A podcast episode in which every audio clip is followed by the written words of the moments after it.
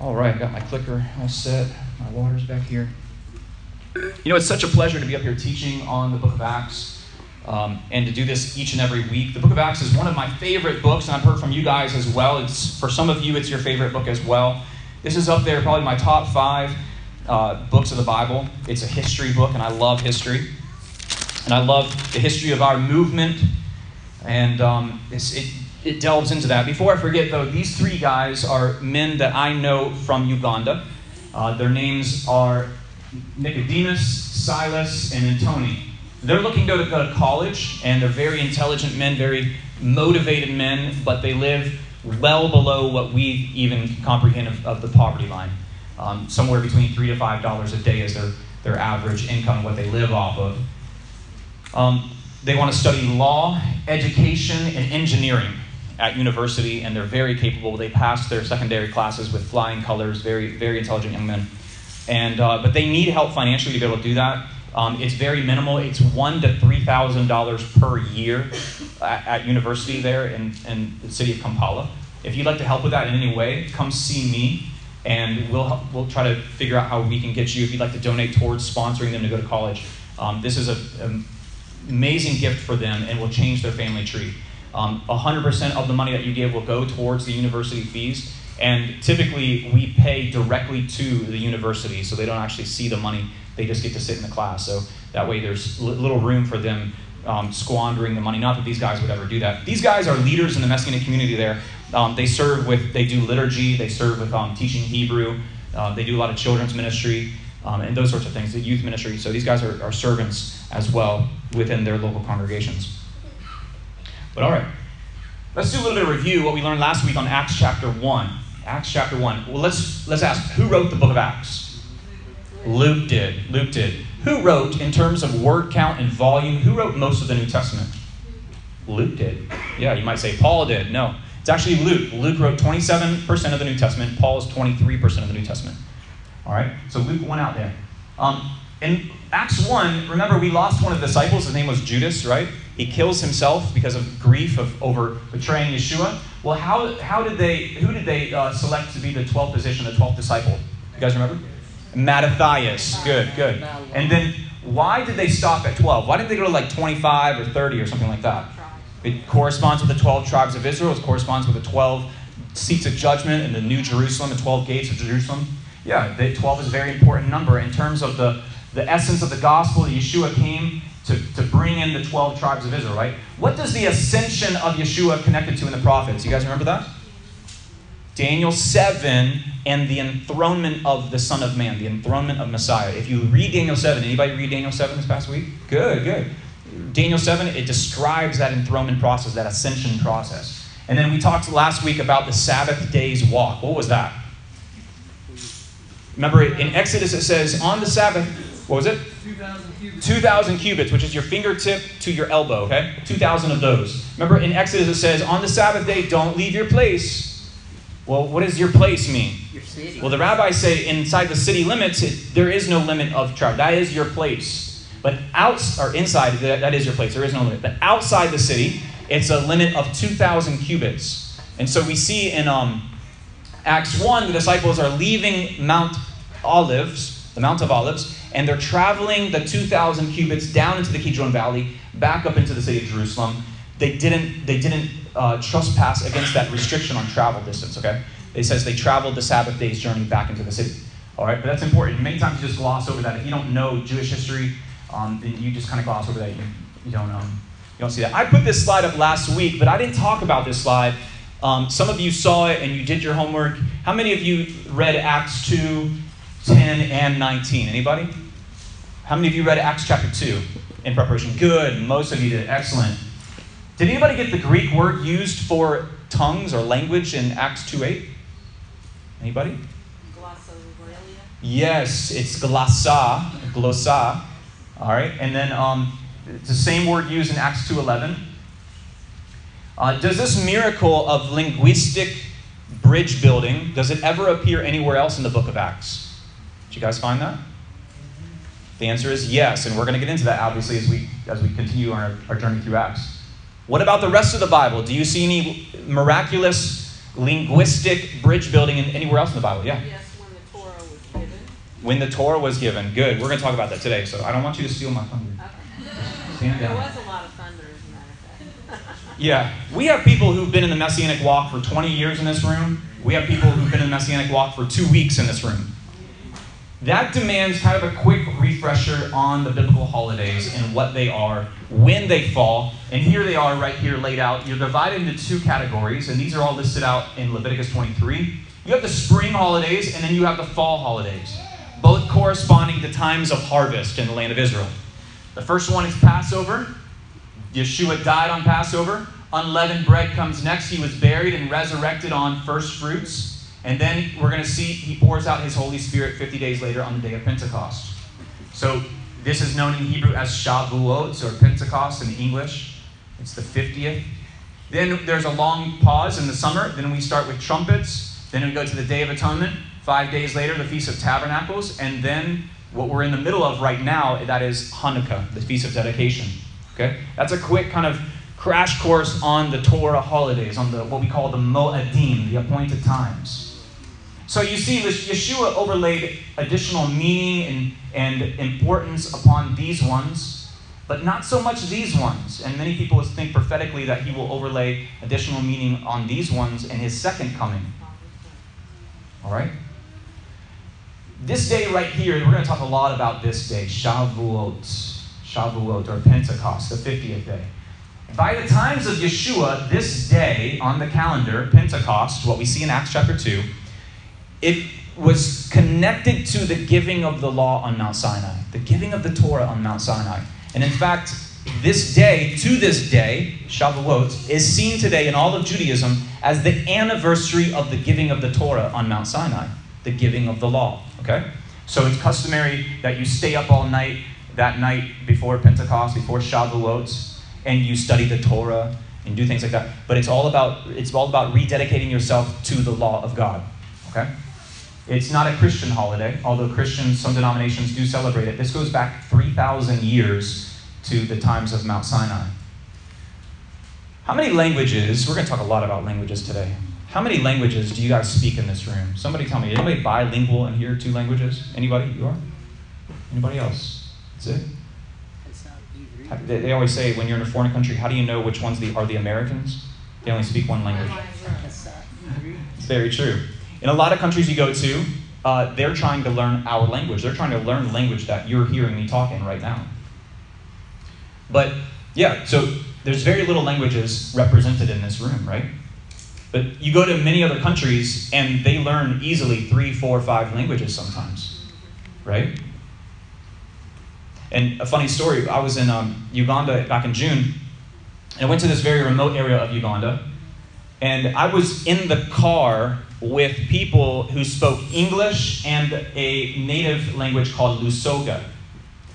Then we, we drove about 30 miles north and we cross over this river. And the people who are in the car with me cannot understand the people that we're now surrounded by because they speak a different language. I'm trying to remember the, um, trying to remember the name of the language, doesn't matter. Completely different language, not even related remotely, no words in common with each other just 30 miles away in the same country. In Uganda, there's upwards of 52 languages, give or take, in the country of Uganda. It's amazing. And that's just one country in one continent in the world. But one fascinating thing about this is I could go those 30 miles north and they could understand me speak English. They couldn't understand the native Lusoga speakers in the car, but they could understand me speak English. So everyone defaulted to English and we were all speaking English. Very fascinating, right? Just a funny story. But in the Hebrew language, there's actually two different words for language, and they both carry with them very different connotations. The first one here, maybe some of you Hebrew students can pronounce this word. Safa. Safa. Yeah, we have a sin, a fe, and a he. Safa. This literally means the banks of a river, or the shore of an ocean, or your lips. You might think, what is the banks of a river or the shore of an ocean? What do those have in common with your lips? Well, you know, sometimes if you look at a river, I just spent nine days on the river, on the Choctawhatchee River with Noah um, a few weeks back. And a river has an interesting uh, thing. It, it can actually be very beneficial if you live on the river. But as we began kayaking past houses, were these houses just sitting on a just a, right on the ground on a foundation? No, they were sitting up on stilts many times. Why? Because that river tends to flood and it overspills its banks and it becomes very destructive. So it may be very nice to look at and may be very practical to live near a river for fertilization and those kinds of things. So like if you're farming, right? But then sometimes it overfloods its banks and it becomes destructive. Our mouth has the same tendency. We can be very productive, very nice to be around, as long as our lips contain the contents thereof, right? As long as they don't cause any destruction. But as soon as they become destructive, man, it becomes very dangerous. And I mean, remember a couple months back when uh, was it in Tennessee that really bad flood happened, and people were just, I mean, working at a Dollar General, and then suddenly the Dollar General was just like, like a like a river was literally flowing through it. And it's just like in a flash. And that's that's how our, our mouths, that's how our, our language is. But there's another Hebrew word for language, and that is this right here. Lashon. Lashon. This literally means your tongue. Okay? And how your tongue moves and produces syllables. Alright? Now Safa, the the Hebrew scholars of the Bible say that Safa is more of a outward kind of manifestation of your language. Safa, okay? So, you know when I was in the car with the Ugandans and they spoke Lusoga and they spoke English? What do you think was their heart language? Lusoga. That was their Lashon. But what was their Safa? English. English. That was like it was it was there, but they don't really internalize it. Okay, like if if someone from you know uh, Carla and Fabian are not here right now, but if Carla and Fabian walked in, they could understand my English to a certain extent. But what is their lashon from Costa Rica? Spanish, Espanol, right? That's their. So you get the difference there between the two. Do you understand that now? Okay, that's two different connotations. Let's look at Genesis 10 because before we get into Acts 2, we have to look at Genesis 10 and the first time that people start to divide themselves over how they speak. Because people like to gather with people that speak the same language. So look at Genesis 10. This is called the Table of Nations. Look at Genesis 10. The Table of Nations. And I think we're going to jump in. It's talking about all the descendants and it says, let's look at verse, uh, I don't know, we could verse, pop in at verse um, 20. Genesis 10 20. These were the descendants of Ham, according to their families, according to their languages, and in their lands and in their nations. Now let's look at verse 31. These are the descendants of Shem, according to their families, according to their languages, in their lands and in their nations. Now look at verse 32. These were the families of the sons of Noah, according to their generations and their nations. From these, the nations of the earth were divided up after the flood. Well, how do they divide up? Based on their languages, based on their families. We tend to do the same thing. You ever been into a place like an airport? You tend to gravitate towards people who are speaking the same language. You're looking for someone, especially if you're in a foreign airport, you're looking for someone who's going to speak the same language because you know you need help, you're lost, or you just you, you want to talk with someone.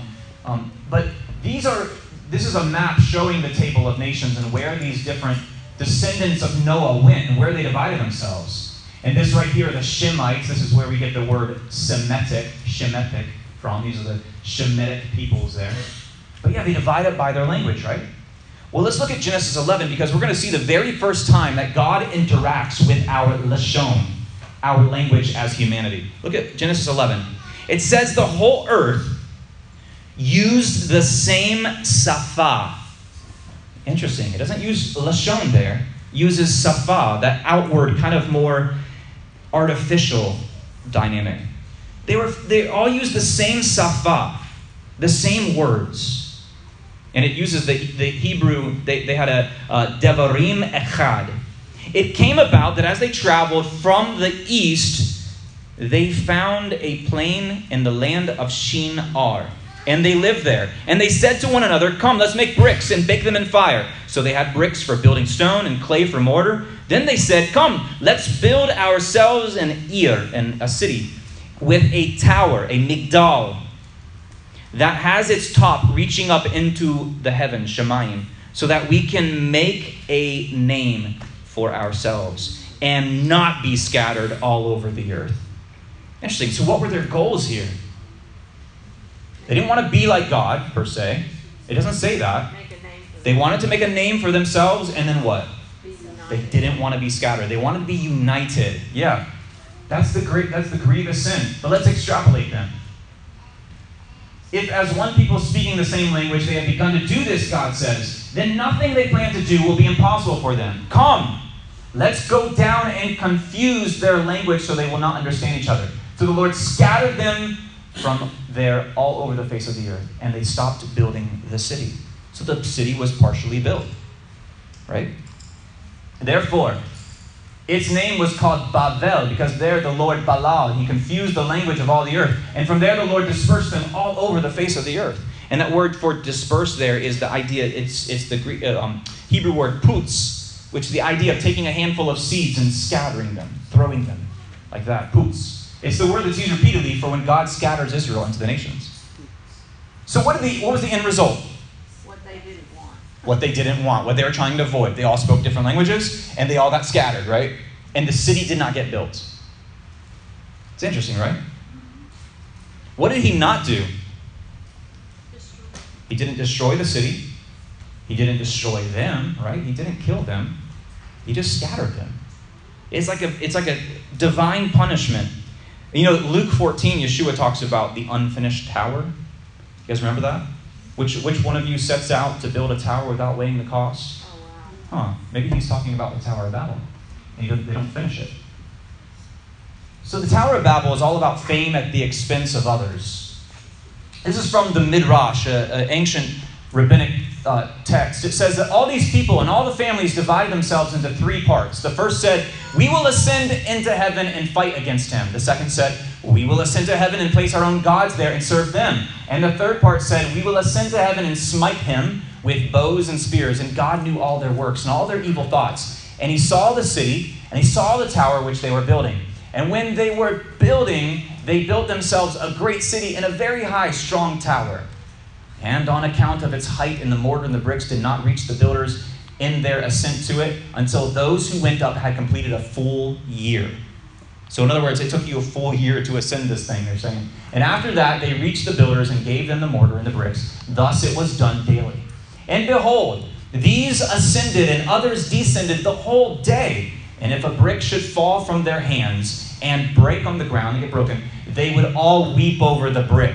And if a man fell and died, none of them would look at him. Oh. Pharaoh says in Exodus 5 require them to make the same number of bricks as before. Don't reduce the quota. They are lazy. That is why they are crying out. Let us go and sacrifice to our God. We'll make the work harder for the people so that they will keep working and pay no attention to the lies. You see, who built the Tower of Babel? Who was the, who was the foreman of that? Nimrod was. Men like Nimrod don't care about human lives. They care about the progress of their legacy and their renown, right? What in, what's interesting about that is many times they start off actually pretending to care about human lives, but all the while exploiting them. So be careful. There are still pharaohs and Nimrods out there. Here's some instructions pertaining to the altar. This is why God says, when you make me an altar, I don't want you to make bricks. Bricks symbolize effort and your works and your attempts to gain righteousness. Stones are a symbol of my unaltered creation. That was, create, that was creation acting on creation. Make it out of that, which is a symbol of humility, right? That's again, brick versus stone. Bricks represent our taking his creation and manipulating it to our benefit. We change its natural state. Whereas stone represents God's providence through his creation. Which one was the temple made from? Here in 1 Kings 6 7, when the house or the temple was built, it was with stone prepared at the quarry, so that neither hammer nor axe nor any tool of iron was heard in the house while it was being built. Interesting. Humans love towers, don't we, though? we love them. It's so funny how we love them, right? We got like these very historic towers, which I've been to and seen, you know, in person. Yeah. And then this was it rebuilt here. This is the One World Trade Center. And everyone's trying the same thing. They're like, hey, can we get the highest tower, right? Can we make a name for ourselves so this ends up in some textbook or whatever? And then here, here's the Burj Khalifa, in the city of Dubai. Anybody ever seen this? I flew by this as I left the airport in Dubai. It was just amazing. You're, you know, I don't know how high it is, but it's fascinating. It's so surreal to look at it in person. But building societies is our way of proving that we are like evolving. There's a school of thought called um, social Darwinism that says that humanity should be furthering this evolution process, and it's rooted in the teachings of Marx, Karl Marx, right, the German philosopher that came up with communism. He says, Marx would say, humanity must labor cooperatively in order to survive and free ourselves from the natural constraints. Marx would say, you must labor, you must work. I will tell you where to work, how long to work, and what your wages will be. That's what Marx's theory and, and, and, and communism says, right? But here's what the God of Israel says I don't care where you work, or how long you work, or what your wages are, as long as you rest. You see the difference? Wow. See the difference? Take one seventh of your week and take it off and rest. Stop working. Stop trying to build. Stop pursuing your efforts. Stop trying to increase your salary and make a name for yourself and chase after my name. You see, humanity imposes while God invites. I'm inviting you to my Sabbath. Many times, unfortunately, in the messianic world, we do the same thing. We think, ah, we've got something here. Let me impose this on people. Let me bludgeon them with this. Let me take the Torah and just pound it over the head until they get this, right? But that's ungodly. That's unmessiah like. He invites, he's a gentleman, right? He's not going to force you into his presence. One of the tools used for this imposition is our ability to communicate through speech, right? Wow. Anytime Alexander the Great conquered a new territory, one of the first things they did was set up uh, schools where Greek was taught. Because Alexander knew that if I could teach everyone I conquered Greek, they'll identify as Greeks. And they'll identify me as their emperor. I like this quote share the gospel with everyone, and when necessary, use words. so, in other words, the gospel message could be better exemplified and taught through actions than through speech, is what that's saying. Amen. Language is a divine gift given to us that can be used to edify or tear down. We can use speech to bring life or to bring death, right? You guys agree with that? So, what is the most widely used language in the world, do you think? Spanish. Spanish? English? Hmm. Chinese Mandarin? Actually, it is. Chinese Mandarin is the first most widely used language in the world. And some would say the hardest language to learn. English, what I'm speaking now, some say is the third hardest language in the world to learn. But what's interesting, if you look at people who learn a new language and then speak that language, did you know that there's more people who learn English as a second language and speak it worldwide? So, of native speakers, Mandarin or Chinese Mandarin wins out. But of second language speakers, English wins out by far. It's interesting. It's kind of like English is becoming like this worldwide language just in a, way. But here's some, some charts. We don't need to look at those. This is uh, Twitter, how Twitter breaks out their different languages and how it distributes the tweets into different languages. But it, you see, English is here, and English is becoming kind of the, the language of commerce, you could say, the language of the internet, you could say as well. But native speakers, like I said, Mandarin Chinese, non native speakers, there's about 2 billion English speakers that learn it as a second language. So, what are the two greatest economies in the world? America and the Chinese. Yeah, United States of America and the Chinese economy. It, so you see how language corresponds with wealth and GDP and eco- economics? And, you know, are, are, there, are they at odds Yeah. at all? A little bit, yeah. You can say that. yeah. So, what influences language, the usage the most? If you speak Lusoga in Uganda, what's going to prompt you and motivate you to want to learn English? Where you can communicate with everyone. Why? Why do you want to communicate with everybody? Why even bother doing that work? What? What? Money, more success. Yeah, business, more opportunities, right? So economics drive language, aka money, wealth, and legacy.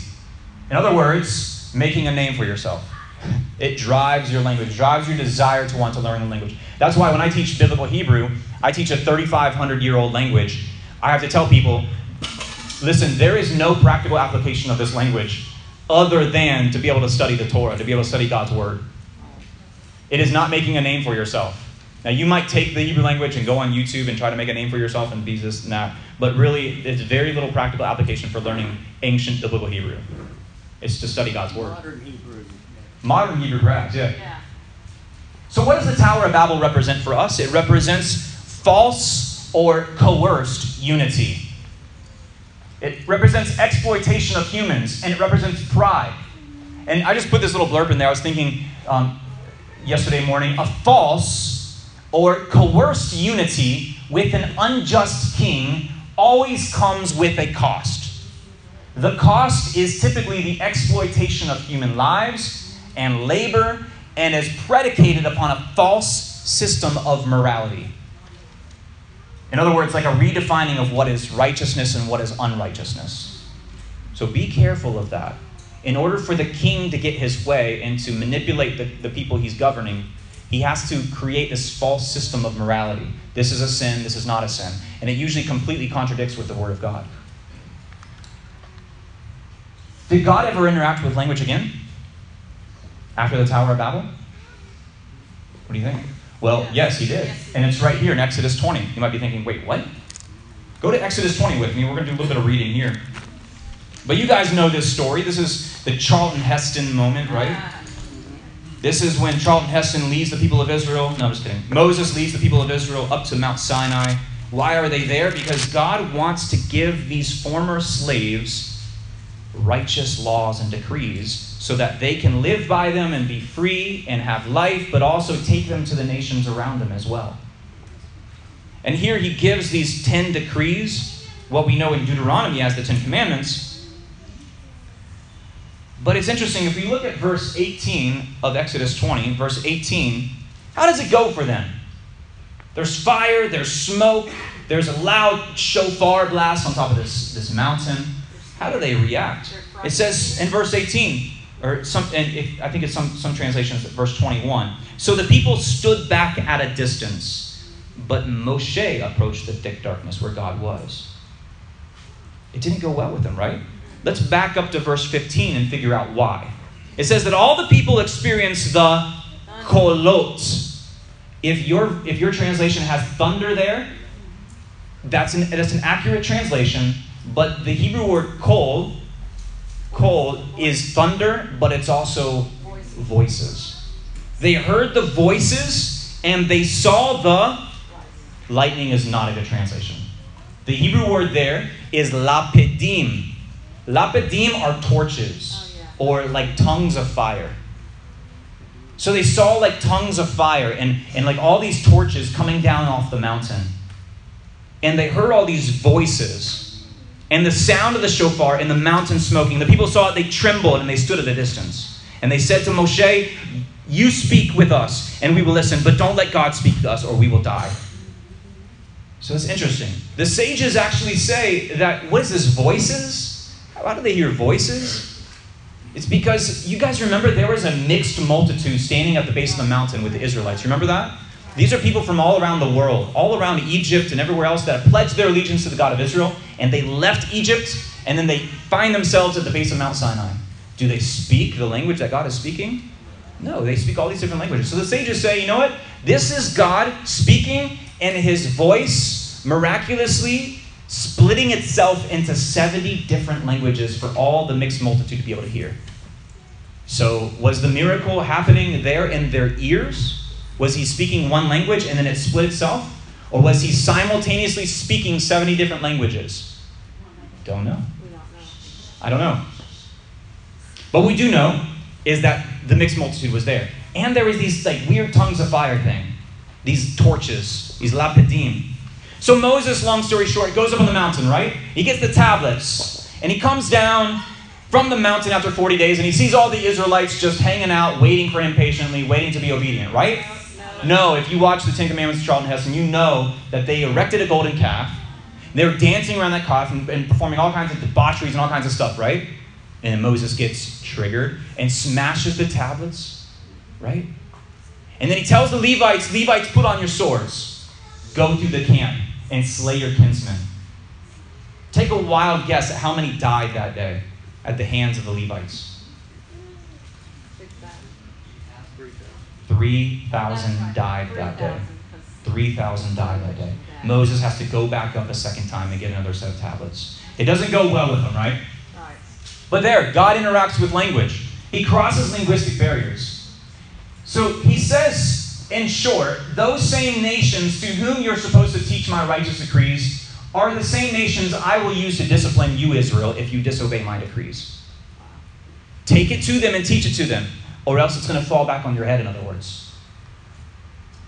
You look at Deuteronomy 28, turn there with me real quick.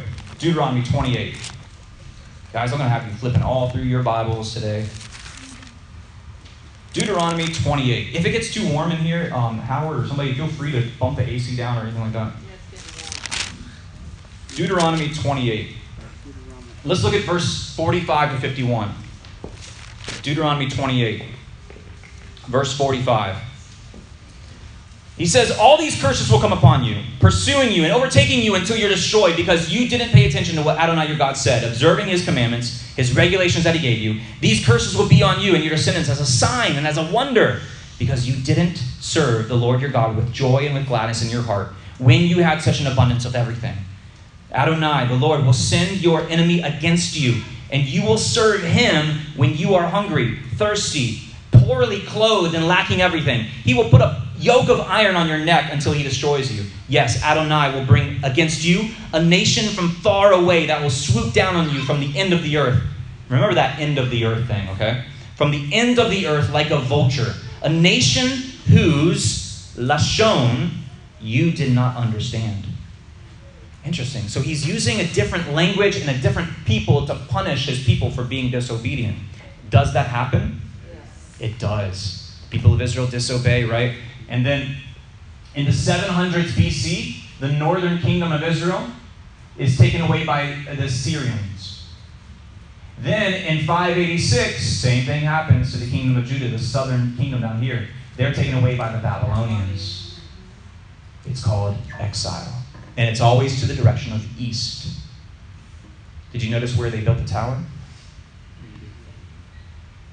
So, long story short, here, according to the books of Ezra and Nehemiah, in 538 BC, the Jews, 70 years later, were allowed to return back from Babylon. As far as we know, the northern kingdom, the kingdom of Israel, never had that moment of like, okay, let's return. But the, the, the Jewish nation did. And 50,000 Jews made aliyah to the land of Israel following the decree of Cyrus, as described in Ezra, whereas most of them remain in Babylon. Okay? So we got to return. Now, let's fast forward to 63 BC. A new army comes on, a new foreign language, a new foreign army is going to come down and swoop down like a vulture on the people of Israel, and that is the Roman army. General Pompey of the Roman army in 63 BC, he surrounds Judea and he conquers Judea, and they set up shop. Now, the land of Judea is a Roman province. And it puts a nice finishing touch over here on the expansion of the Roman Empire. So now they own the entire Mediterranean basin, basically. And this is going to be the case right up until the times of Acts chapter 2. The Romans are set up, they set up shop. Remember in Mark, Yeshua says that go into all the world and preach the gospel to all creation. What, what, what was God telling the, the, the people of Israel to do?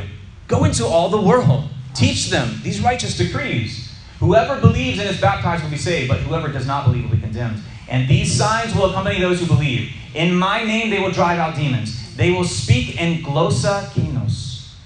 They will pick up snakes with their hands, and when they drink deadly poison, it will not hurt them at all. So, in other words, he's going to give them this new language. It's interesting. This like divine ability to learn a language or to speak a language. A glossa kinos. Now, we get to go to Acts chapter 2. We've set all this up where we can finally open the pages of Acts chapter 2. And you got to remember that most of the people who are carried away into exile are still there. You know, when one thing I failed to mention, when Pompey con- uh, conquers the land of Israel down here, the land of Judea, not only do they conquer the land of Judea, but they carry away hundreds of thousands of Jewish slaves and distribute them and sell them in all the various provinces in Asia Minor and in North Africa.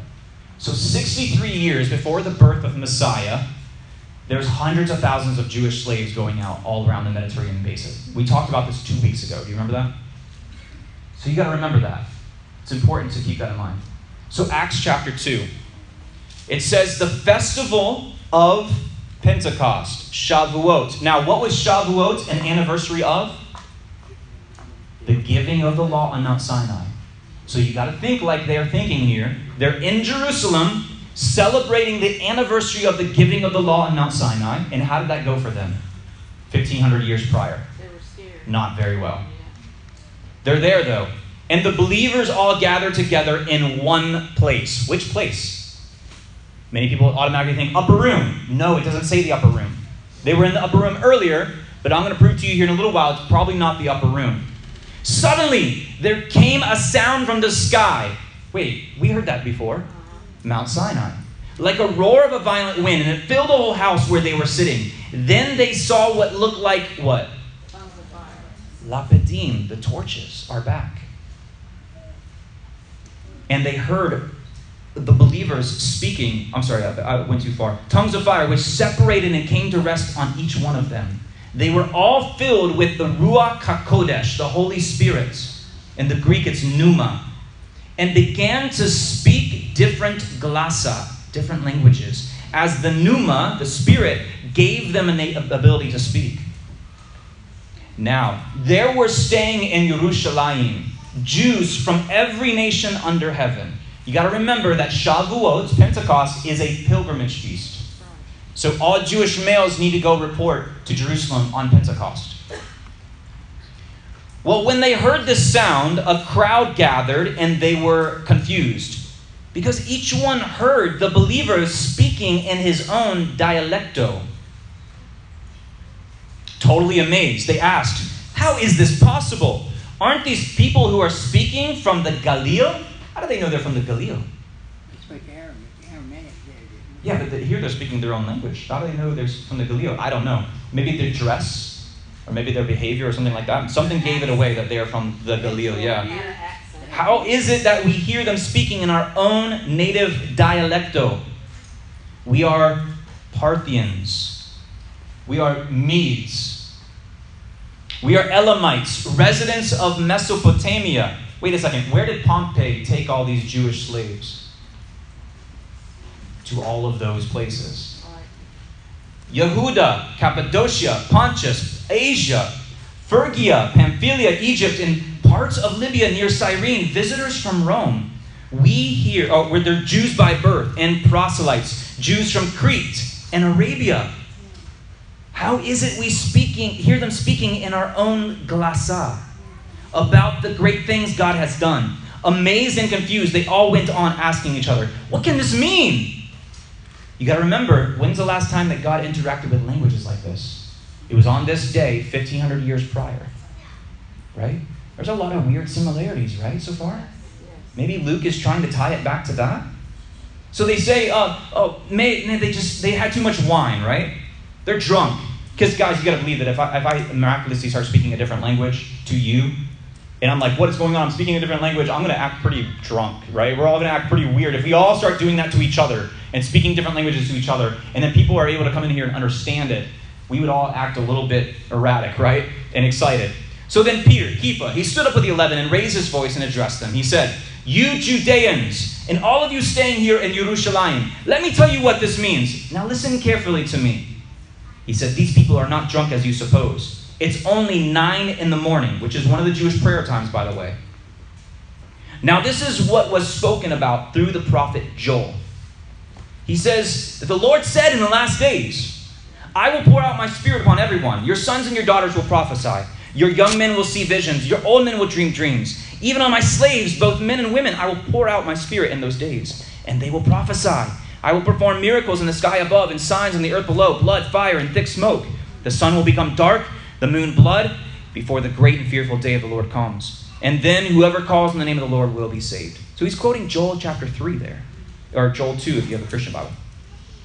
He says, Men of Israel, listen to this. Yeshua from Nazareth was a man demonstrated to you to have been from God by the powerful works and miracles and signs that he performed through his, his presence. You yourselves know this. This man was arrested in accordance with God's predetermined plan and foreknowledge, and through the agency of persons that are not bound by the Torah, you nailed him on a stake and killed him.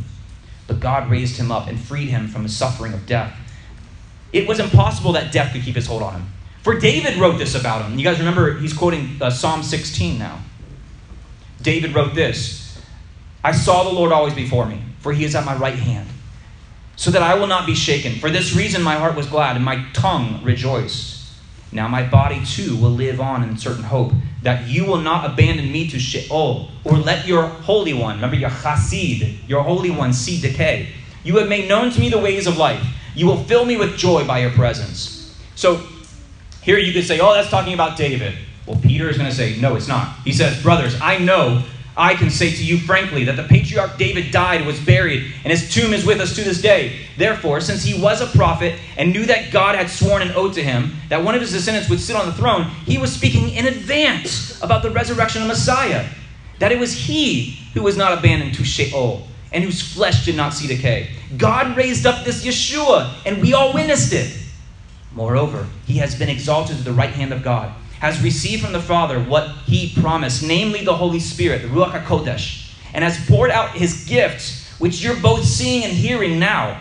For David did not ascend into heaven, but he says, Adonai sit at, sit, uh, said to my Lord, Sit at my right hand, until I make your enemies a footstool for your feet. Verse 36 Therefore, let the whole house of Israel Remember, they're thinking gospel means the restoration of the kingdom of Israel, right? Let the whole house of Israel know beyond doubt that God has made him both Lord and Messiah, this Yeshua, whom you had ex- executed on a stake.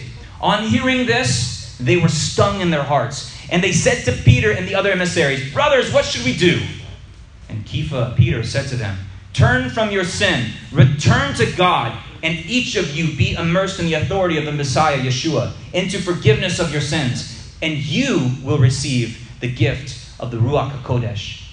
For the promise is for you and for your children and for those far away, as many as our God has called. So he pressed his case with many other arguments and kept pleading with them. He said, Save yourselves from this perverse generation. So those who accepted what he said were immersed.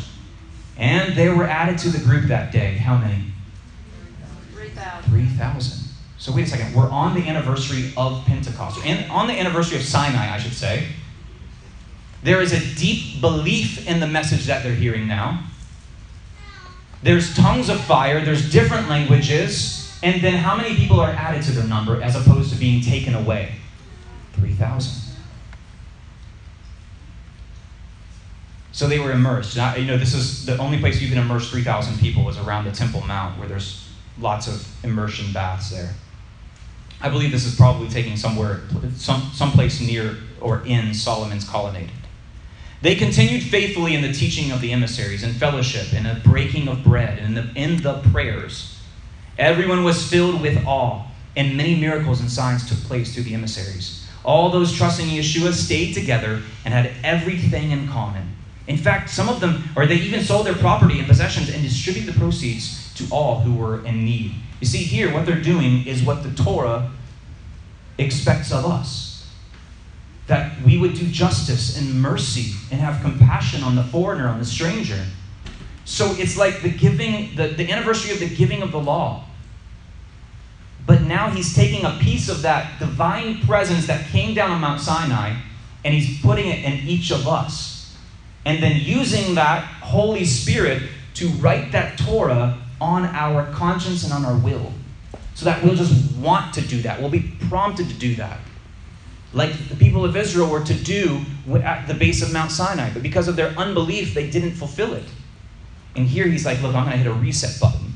And I'm going to put this inside you. I'm going to write it on your hearts. So, verse 46, and then we need to run over to Jeremiah 31 real quick. Continuing faithfully and with singleness of purpose to meet in the temple courts daily. Wait, why are they meeting in the temple daily? Because that's the center of their faith, the center of their universe. And breaking bread in the several homes, they shared their food and joy and simplicity of heart, praising God and having the respect of all people. And day after day, the Lord kept adding to those who were being saved.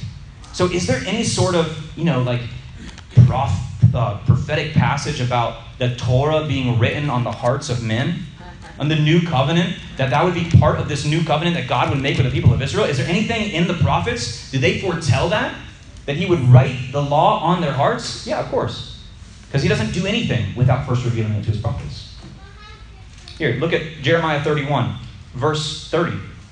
He says, The days are coming, says the Lord. I will make a brit chadashah, a new covenant with the house of Israel and the house of Judah. It won't be like that covenant I made with their forefathers on that day when I took them by the hand and brought them out of the land of Egypt because they they violated that covenant. Even though I I did my part and was like a husband to them. This is the covenant I will make with the Southern Baptist and the United Methodists. No, I'm just kidding. This is the covenant I will make with who? The house of Israel. Those after those days, says the Lord. I will put my Torah within them, and I will write it on their hearts. I will be their God, and they will be my people. And that is what it's all about via the giving of the Holy Spirit. The Holy Spirit drives us to the Word of God, it convicts us. It is constantly writing His Word and His will and His character on our hearts. It teaches us, yeah. So, hey, hon, something interesting happened this year in Jerusalem during the Feast of Shavuot or Pentecost. Let me tell you about it, right? So you traveled all this way to go to Jerusalem to celebrate Shavuot, to celebrate Pentecost. What are you going to talk about when you get home after you've witnessed all these things? Something interesting happened. People were speaking in different languages. I watched a, uh, I watched a rabbi who was doing miracles get executed, and then people were saying he rose from the dead, and they saw him multiple times. And then 3,000 people were added to this movement of people. And I got added to this movement of people as well. And I believe that this man they had crucified and that rose from the dead, I believe that he is the Messiah of Israel.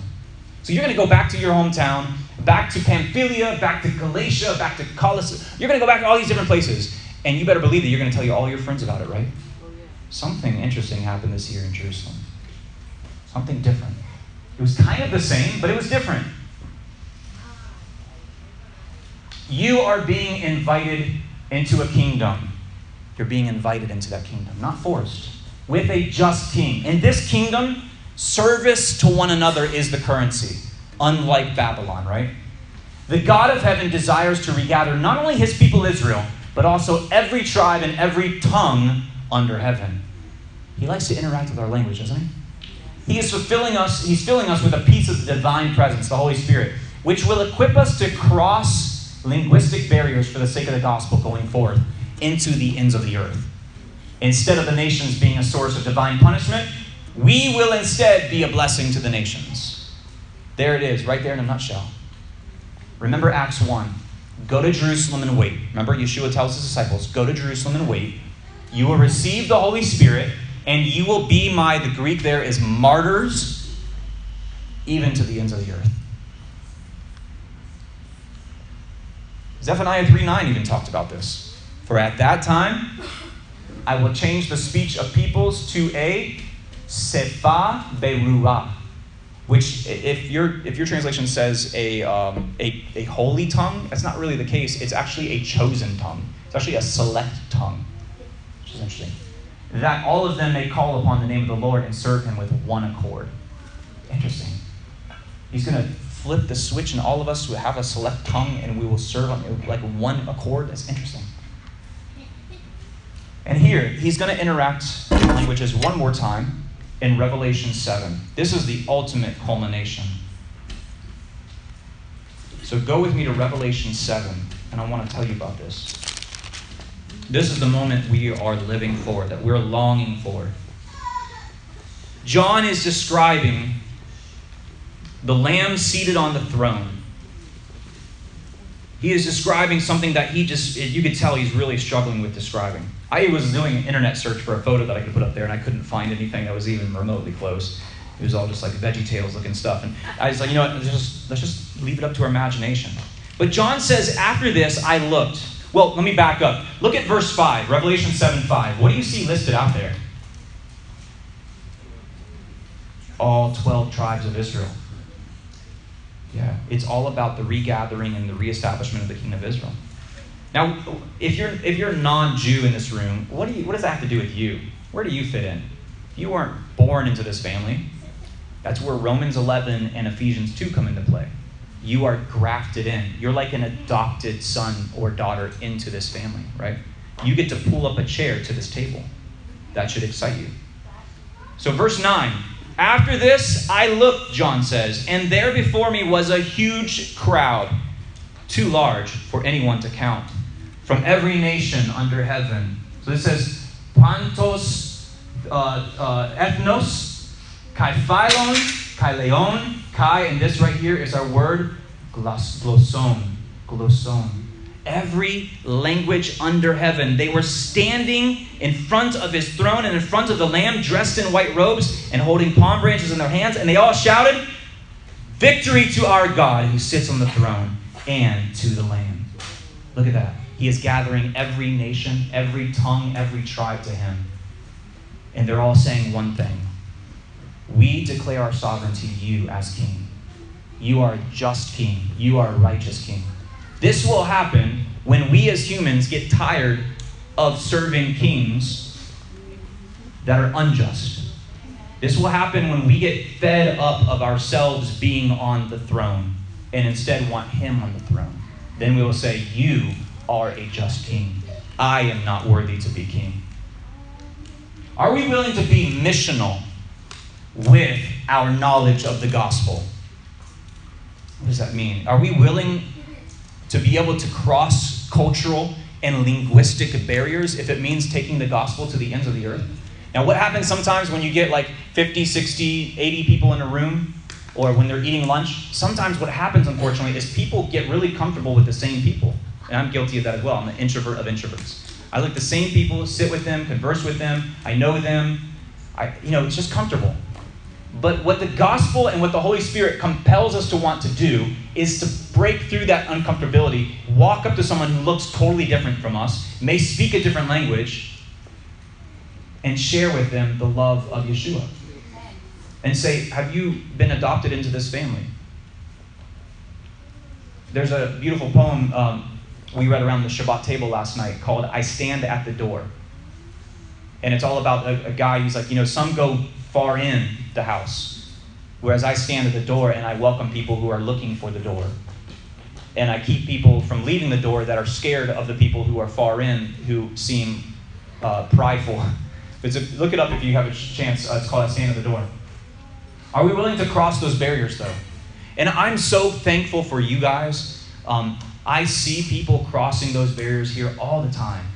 And when someone comes in our door and they are new or they look different or they talk different or they don't know a lick of anything of what we do around here, you guys are so welcoming and so embracing of them.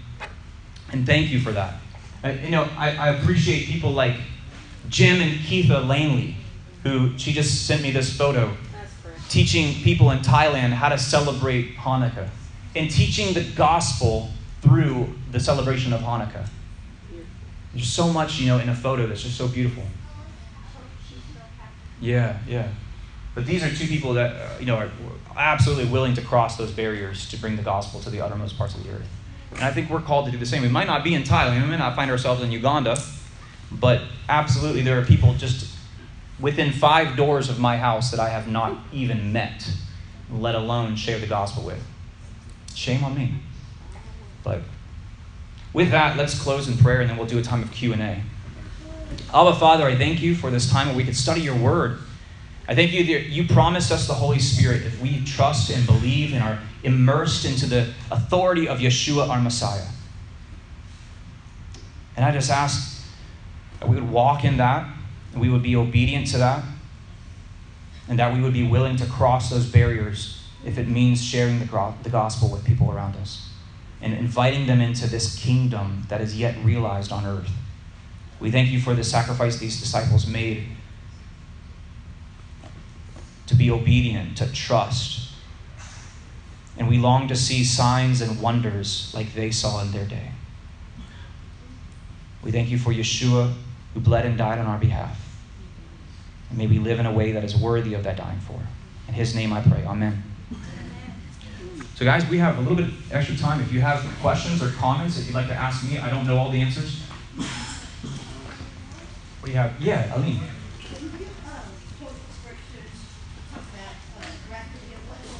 Yeah, she's asking, can you tell me the scriptures again about us being grafted in? Um, very good question. That's Romans chapter 11. Paul is saying, uh, you are being, you as Gentiles are being grafted into the commonwealth of Israel. And then Ephesians 2. He says, You were once far off. You were strangers to the covenants and promises, but now through the blood of Messiah, you've been brought near. Been adopted. Yeah, you've been adopted, yeah. Good question, though. Yeah. Yeah. I just want to say a big thank you to you for the time, effort, and the heart that you put into teaching. Well, thank you. That really means a lot. Thank Um, you. It meant a lot to hear this today, and just Mm. in general, I, I learned so much. Good. Well, thank you, Suzanne. Your teaching. That really means a lot. Thank you. You're very And- welcome. and Yeah, Carol. I appreciate so much the time that you put into this study. Maybe it's parent. And, and you don't just tell us a little bit, you really get into the meat. Thank you. You know, I wasn't coming here for the fellowship and all the Sundays that you have, I was coming. Well, thank you. That really means a lot. Wow, thank you. I'll make sure I get those $20 bills later. They're just saying, uh, thank you for teaching, is what they're saying, basically. Anybody else have a comment or question? Yeah, Jason. Um, I think maybe because you, you had said you, you commented I didn't I don't know if the miracle was in the in the ears of the hearer Yeah. or you know Or with the in the tongue, the syllables, yeah. I think it was probably in the tongue because the observation of outside observers was, hey, these guys sound drunk. What are all these Mhm. things that they're saying? Because what do we tend to do when we're drunk? We're slurring our words or they're, don't sound the same. Yeah. So that was kind of my thought on that. I lean that way as well. Hearing that in multiple ways, and that would also kind of add to the publicity of the miracle itself, where, it, Yeah. where it's observed by other people. Yeah, really good observation. I lean that way as well, and I want to give a caveat to that. Thank you, guys. Um, so let me repeat Jason's observation and question. He said, um, basically, I said, you know, was the miracle happening in the ears or was it happening in the tongues in Acts chapter 2? Were they speaking a different language or were they speaking their same language, but the hearer was hearing their own language?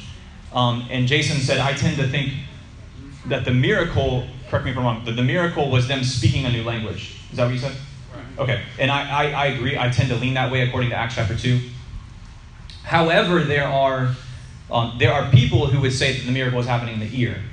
Um, I don't tend to lean that way, but uh, I, I, would, I would think, why? There, so there's different camps in this. So some people would say that the miracle was happening in the ear.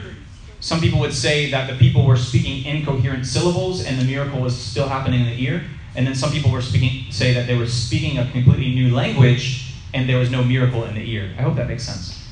Um, I tend to be what you said that they were speaking a new language and that there was no miracle in the ear, but the miracle was in their speech. Um, you know, I had a professor in college, uh, Dr. Mark Rutland, who prayed and fasted and said, uh, You know, God, if you give me a new language, you give me a miracle, I will go to that country and I will spend my life uh, spreading the gospel there. And I heard him many, many times in classes and in chapel services speak perfect, fluent Spanish. Never had a, a Spanish lesson in his entire life. Um, and in fact, when he did any time in class do that, or during chapel or something, all the Spanish speakers in the room would start laughing and applauding and cheering him and everything. But um, there, you hear of both, and I, I've heard testimonies of all of the above. Basically, that God um, will give someone; they'll be speaking a language that is known to them, but then someone will hear it, and the miracle will be in the ear. The fact of the matter is, is that God is willing to interact with our hearing and our speaking if it means that His gospel goes forth to a different part of the world. That's the essence of it. So, I see your hand up there. Yeah, Deborah. Um, I just want to point out, there is the language of love that you showed Mm-hmm. Yes. also reaches people even if it's the same language. Yeah.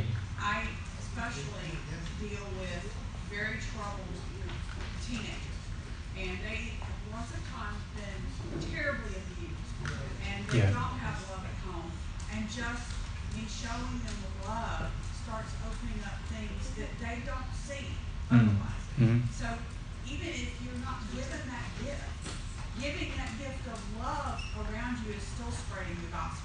Yeah, yeah, very good point. She said basically that there is a gospel, there is a um, language of love.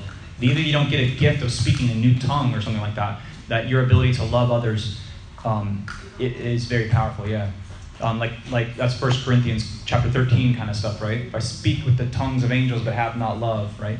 Yeah, Carol.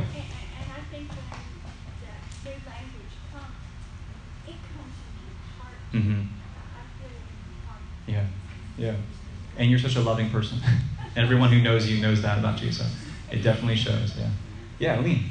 I know that you, you didn't go as far in Deuteronomy twenty-eight, Mm-hmm. but my question is, I, I wanna ask a question that's further down. Yeah. Do you think, was that a prophecy of what was going to happen to them to go into? In Deuteronomy 28. Um, Yeah. It, or was it um, something that he was doing as they went into, to Babylon? Yeah, Deuteronomy 28 is pre any exile. So he is saying, if you don't keep my covenant, then I will use foreign nations to draw you out of my land. They will conquer you and get you out of my land, out of my house, I guess you could say. Yeah, because it's like a marital contract basically that they're entering with the God of Israel, with the God of heaven. And he's saying, as a bride, he's saying, looking at his bride, he's saying, You have one job, and that is to be pure and holy and faithful to me. And I will keep you in my land, keep you in my home, and provide everything for you. But they broke that end of the deal. But yeah, Deuteronomy 28, that is yet to happen. He's speaking more prophetically there that this will come upon you if you don't keep my covenant. So that happened, yeah. Did that answer your question? Yes. Okay. Any other questions? We've got about five minutes. Anybody have any other questions? Five or ten minutes? No other questions? There's always that one person that's like, I don't want to be the last. I want to keep everybody. I have a question. Yeah, Crystal. It's, it's kind of off topic a little, but I was thinking of it when you were talking about Pompeii.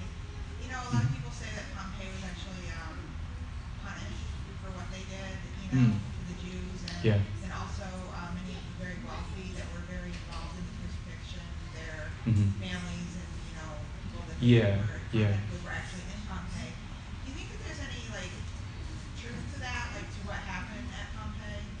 Mm. I never thought about it. I don't know. You're talking about like Mount Vesuvius exploding and killing all the people in Pompeii? Yes, Huh. very wicked. Very, very I mean, perhaps. I mean, God is a God of equal weights and measures. So, yeah, I think uh, that, that terrifies me at the same time because there's some pretty evil things going on in our country. Yes. And if He's a God of equal weights and measures, um, I don't know that that's yet to catch up with us. And it, that means it's still yet to catch up with us, the evil that we perpetrate in our nation and the death that we have perpetrated in our nation of the innocents. Uh, so I don't know. I would like to say yes, but also that brings an indictment on my nations that I'm, I'm weary of, of bringing on. So. Well, and I was thinking of that because we actually have one of the largest volcanoes Hmm. in the Yes, United States. Yeah. If it were become active, they said that it would absolutely decimate the soul. Yikes. That's what I thought of, you know, when I thought of Pompeii, I thought of what you did, but. Yeah. Interesting. That one in Interesting. Wyoming. Is that in Wyoming, Marvin wants to know? Okay. Let me cross it off my hiking list for next year. Southern California. Southern California. Okay. All right. I'll cross that off my hiking list. I don't, I don't know how many people hike in Southern California. We actually, as a family, toured Pompeii. Interesting. that's one of the things they brought out in the tour itself was the perverseness Mm-hmm. of hmm the people there. Um, the rooms that were dedicated to certain things. and Yeah. Just really, really. Yeah, she's saying she visited Pompeii, and that was one of the things that the tour guides really pointed out was just the perverseness of the people who lived there, um, probably in every aspect of life you could imagine. So, yeah. All right, Jason. I don't, I don't want to add to your anxiety. Add to my anxiety. Oh, about my. Just gonna throw it out there because it's like I, I like the comments. It's one of my pet topics, but there is a documentary called Exodus Decoded Hmm. that Okay. ties the events of Exodus to a volcanic event. Interesting. Okay. and it's That's very good. interesting. So Okay. So it's, uh, it's, it's saying like the, the exodus that happened 3,500 years ago is tied to maybe it, a volcanic. the manifestation of the, the, the natural events created the circumstances in which they Huh. Interesting. And what was the name of that film? It's called Exodus Decoded. Exodus Decoded. Okay. The interesting thing is, I think the guy who made that documentary is a Jew, but not a believer. Mm, And one of the things, it's really kind of laid out kind of cool. And at one point in the in the documentary, he says, "Now understand what I'm saying. Just because you can explain how things happen, doesn't mean God didn't cause them to happen." Mm, And I thought, Very good. That's especially from somebody From who a- yeah. non-believer. Yeah, that's interesting. All right. Thank you for that comment. Uh, oh, go ahead. I'm sorry. I keep interrupting you. I wonder how many non-believers are really non-believers. A lot of them keep showing, but I think a lot of them are like on Facebook. Yes. Mm, yeah, perhaps. Yeah. Any other questions? Let's take one more question or comment. Anything else, guys? No? Yeah. I'm sorry. I didn't get your name. My name's Will, I'm. Will. Okay. Good to meet you, Will. Um, I wanted to go off the bigger weights and measures. The Yeah. United States already actually faced the weights and Mm. Think about it, Civil War. Yeah. Yeah. You're absolutely right. War that we ever fought, Yeah. from the Revolutionary War to Vietnam, all the death tolls Yeah. U.S. service members didn't match it. So, Yeah. Yeah. That's absolutely right. It- so that was the weight of the sin of our, what way we treated slaves. yes. I would agree with that. Yeah. See the weight of punishment for death toll children. Hmm, I know. So what Will said is basically uh, we may have in some way experienced one of the leveling of the, the weights and measures with our in regards to slavery, and that is the death toll brought on with the Civil War.